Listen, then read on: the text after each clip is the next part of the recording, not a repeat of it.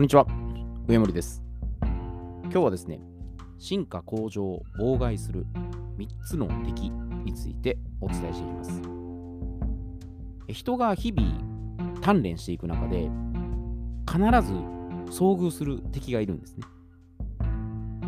で、その敵と聞けば、真っ先に悪魔とか、エイリアンとか、地球外生命体とか、まあ、こういった感じで思い浮かべるかもしれないです。でもこれらは、まあ想像上の話だって、本当の敵ではないです。ねいやいやいやいや、宇宙人が地球に来て、悪い企みを計画しているんです。まあ、そういった内容は割愛します。まあ、確かにレプテリアン説とかですね、いろいろあるんですけども、あの今回のテーマの趣旨と全然異なるので、まあ、これはこれでまた別の機会に取り上げます。で、まあ私、個人的なこれ見解によるものなので、この絶対的にこれだっていうことではないんです。で、まず、まあ、自分が成長していく上で、大きな妨害要素となる存在が、常識、固定観念、ルールとかなんですね。では、歴史を振り返っても、先人たちっていうのが、まあ、常識をことごとく打ち破って、偉大な功績を残してきたんですね。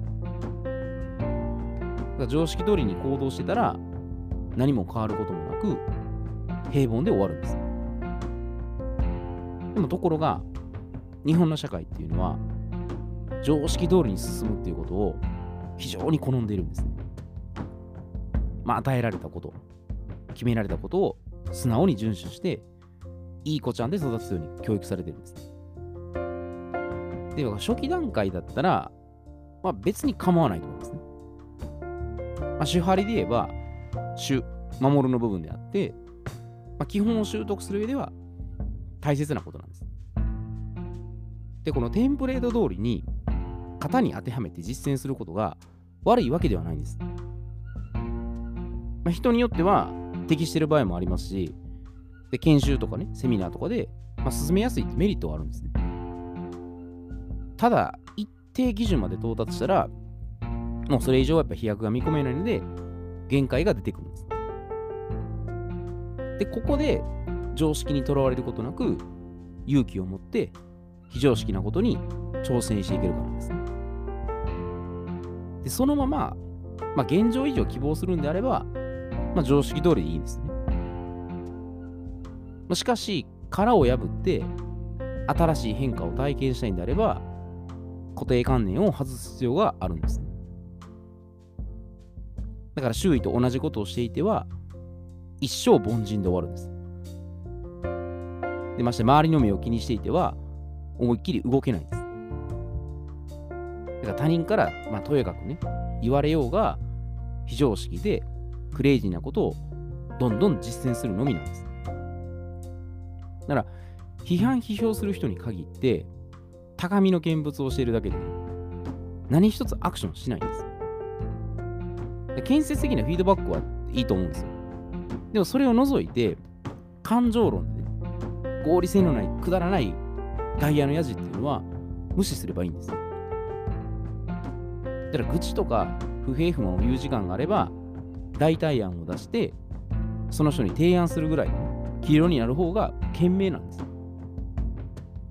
で、この常識を巧みに使って、大きな影響を与えているのが学校教育なんです。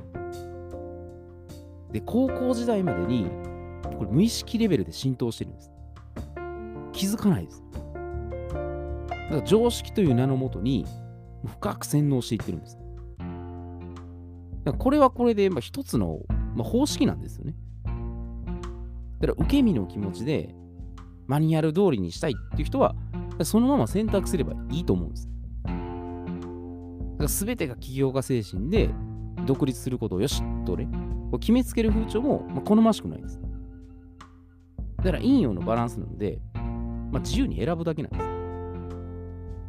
だからパレートの法則が、まあ、大体やっぱ当てはまってるなっていう理由が、まあ、よくわかりました。で、おそらくなんですけど、まあ、2割の非常識、変人ですよね。で、8割の常識、まあ、一般人にこれ分かれてるんだと思うんです。で、ここまで、まあ、表向きはですね、まあ、常識がこれ外部による敵の存在として認識してるんです。まあ、とすれば、反対に内部によるこれ真の敵があるんです。で、これはまさに進化向上を妨害する3つの敵。まあ、黒幕ですよね。で、その3つの敵っていうのは、1つ目が自分は知っている。2つ目は自分は反対する。3つ目は自分自身。まあ、この3つなんですね。で、1つ目の、まあ、自分は知っている。まあ、俺は知っていると思います、ね。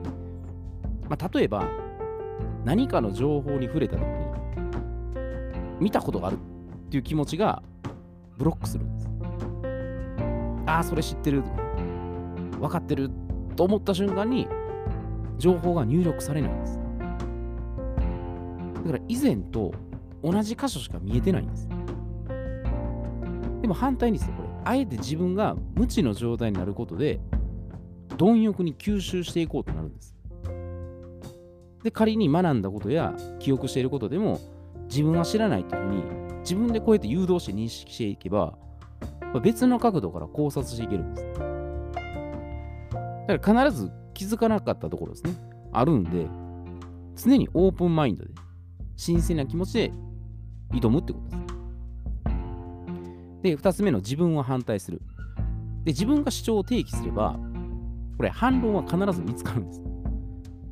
で、その反論に対して、頭ごなしに全否定して、論破しようとしたら、まあ、視野が狭くなるんです。だからよくある光景が、なんか私の、ね、意見が出たときに、私の意見に文句を言うのかとかね、私の考えを聞こうとしないのだとかね、私の発想に不備はない。こういうふうに感情的になってね、まあ、抵抗してしまうんですよ。で、これ背景には、まあ、自分の意見がね、却下されてるんじゃないかとか、自分のポジションが奪われるんじゃないかっていう、まあ、ある意味今恐怖と不安ですね。もう勘違いです。思い込みがあるんです。で、反論があるっていうことは、まあ、それだけ新たな発見もあるんです。で人は毎回物事すべての面が見えてないです。まあ、正確に言うと見ようとしていないんです。毛様体不活系とかね、認知バイアスっていうところで、もう自分の見たいものや情報しか認識しないようにしてるんです。だから自分と真逆の考えが出た時っていうのは、もう潜在一遇のチャンスなんです。だから何でもかんでも反対するんではなく、新たな仮説として認識すればいいってことです。で、3つ目の自分自身。これは本当にある意味最大の脅威です。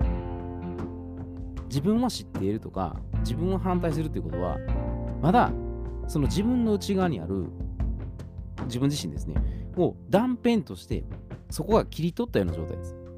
一部なんです。でも自分自身本体そのものなん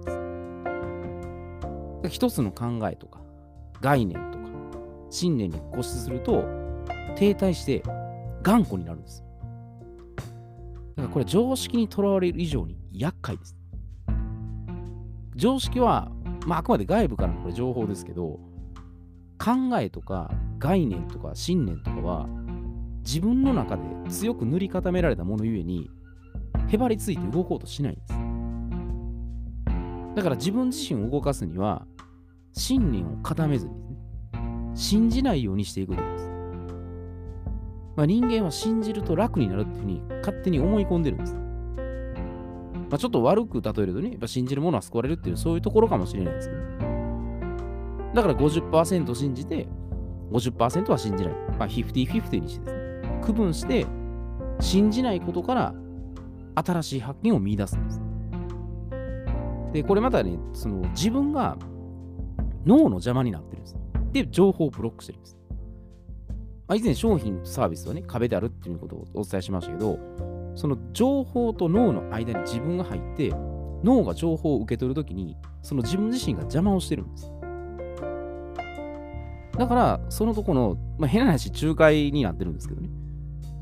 だからそこを橋渡しをスムーズするように、固定概念とか、信念とかね、それを固めすぎないようにするってことです。で、まあ、進化向上していくには、その絶対的な視点にとらわれず、まあ、相対的な視点で捉えるってことです。アインシュタインの相対性理論というのはそういう意味かもしれないですね。だから全ては、まあ、時と場合、TPO ですね、によるものなので、必ずこうだっていう概念は、まあ、存在しないんですね。全ての現実は正しくもあって、間違ってもいるんです。で、この両方を俯瞰した時こそが、本当の学びの機会なんです。だから端から端までその重箱の隅をつつくようにあの全てを完璧に正しく知ろうとする必要はないんです。そもそもそういうこと自体が不可能です。ただそれだったらもう暗記してるだけなんです。理解して相手に伝わるとかそういう意味合いではないです。だから内側の敵を直視して認識したらそれを弁証法を使って今度融合していくだけなんです。で弁証法っていうのはまあ、テーゼ、プラスアンチテーゼが人テーゼになりますよということですね。まあ、テーゼっていうのは自分の主張、仮説とかですね。で、アンチテーゼはその反対ですね。反論とか反対意見。で、人テーゼはその2つを足した融合案ってことですね。だから反論とか反対意見が出れば、テーゼと融合してですね、物事を新しく作ればいいんです。だからすぐ敵視するんじゃなくて、うまく取り入れて活用すれば面白くできるんです。で、何かしら抵抗あるのは、まあ、それこそ信念とかね、そこは妨害してるんだと思うんですね。守りたい何かがあるんですね。だから極論になりますけど、物事のこれセオリーですね。一生続いて終わらないんです。だから人定時されたこのセオリーっていうのは、再び最初のテーゼに戻って、ひたすらリピートしていくんです。だからこの繰り返しリピートこそが進化向上する秘訣なんです。あ、これセオリーっていうのは、まあ、物事の、まあ、因果関係とかね、法則性を体系的かつ合理的に説明するための知識とか思考とか見解という意味で用いられる言葉ですね。だからこれ、例えで言うと、私、まあ、東洋医学をね、専門にやってますけど、まあ、西洋医学です。正確に言うと現代医学かもしれないですね。反対で言ったら。融合したら、多分統合医療って今出ると思うんですよ。でもその統合医療として答えが定まるわけじゃないんです。仮に、まあ、2022年ですよね。まあ、新しいその統合医療としてものが出てきたことも、定着したことも、これ10年とか経ったら時代の流れっていうのに変化するんです。だから、一時にハーブ療法って多分あったと思うんですよね。で、ハーブ療法が仮に世間的にブームでいいっていうふうに拡散しても、これ別の角度で検証しないと、やっぱ盲点を見落としていくんです。まあいいのはいいと思うんですよ。けど、他のところも見落としがないかなとかね。それがやっぱり弁証法だと思うんですね。だから故にこれ絶対的基準で固定して捉えてしまうと、これ新たな発見が見込めなくなるんです。まあ、だからこそこう常識とか3つの敵っていうのを様々な角度から考察して、で、そして追求していくってことで、進化向上していくってことです。だから毎日がもう未知の世界なんだと。全く知らない世界だっていうふうに認識してですね。で、その反対意見とか反論を、で、新しく見出すその発見のバランスをとって融合していくってことなんです。そしたら、まあ、いくらでも、まあ、進化向上できるってことなんです。必ず、やっぱり妨害する要素が外部っていうよりはやっぱ自分なんですね。自分が一番なんだかんだ邪魔になってることが多いんです。でそれはやっぱり守りたい信念であったり、固定概念であったり、でそういうところが強いんですね。そこを破られると自分が自分でなくなるっていう、多分その怖さなんだと思う。でも自分でなくなったらまた新しい自分ができるんで、別に怖くはないんですね。けどやっぱりそこであの意固地になって、ずっとこうね、あのー、へばりつこうとするんです。でもそれを捨てたときにまたどんどん変えていったらいいと思う。だから、一貫性って大事なんですけど、別にそこまで一貫性はなくてもいいんですよ。だから誠実性とはまたこれ全然話は違いますけど、思考と感情と発言と行動を一致させるということと、自分が次々変化していくっていうことは、またちょっと全然意味が違うんで。だからそういった意味で臨機応変にそこは対応しながらですね、自分の一皮二皮、どんどんどんどん玉木の皮を剥くようにですね、磨いていけばいいんじゃないかなというふうに思います。えー、では今日はこれで失礼いたします。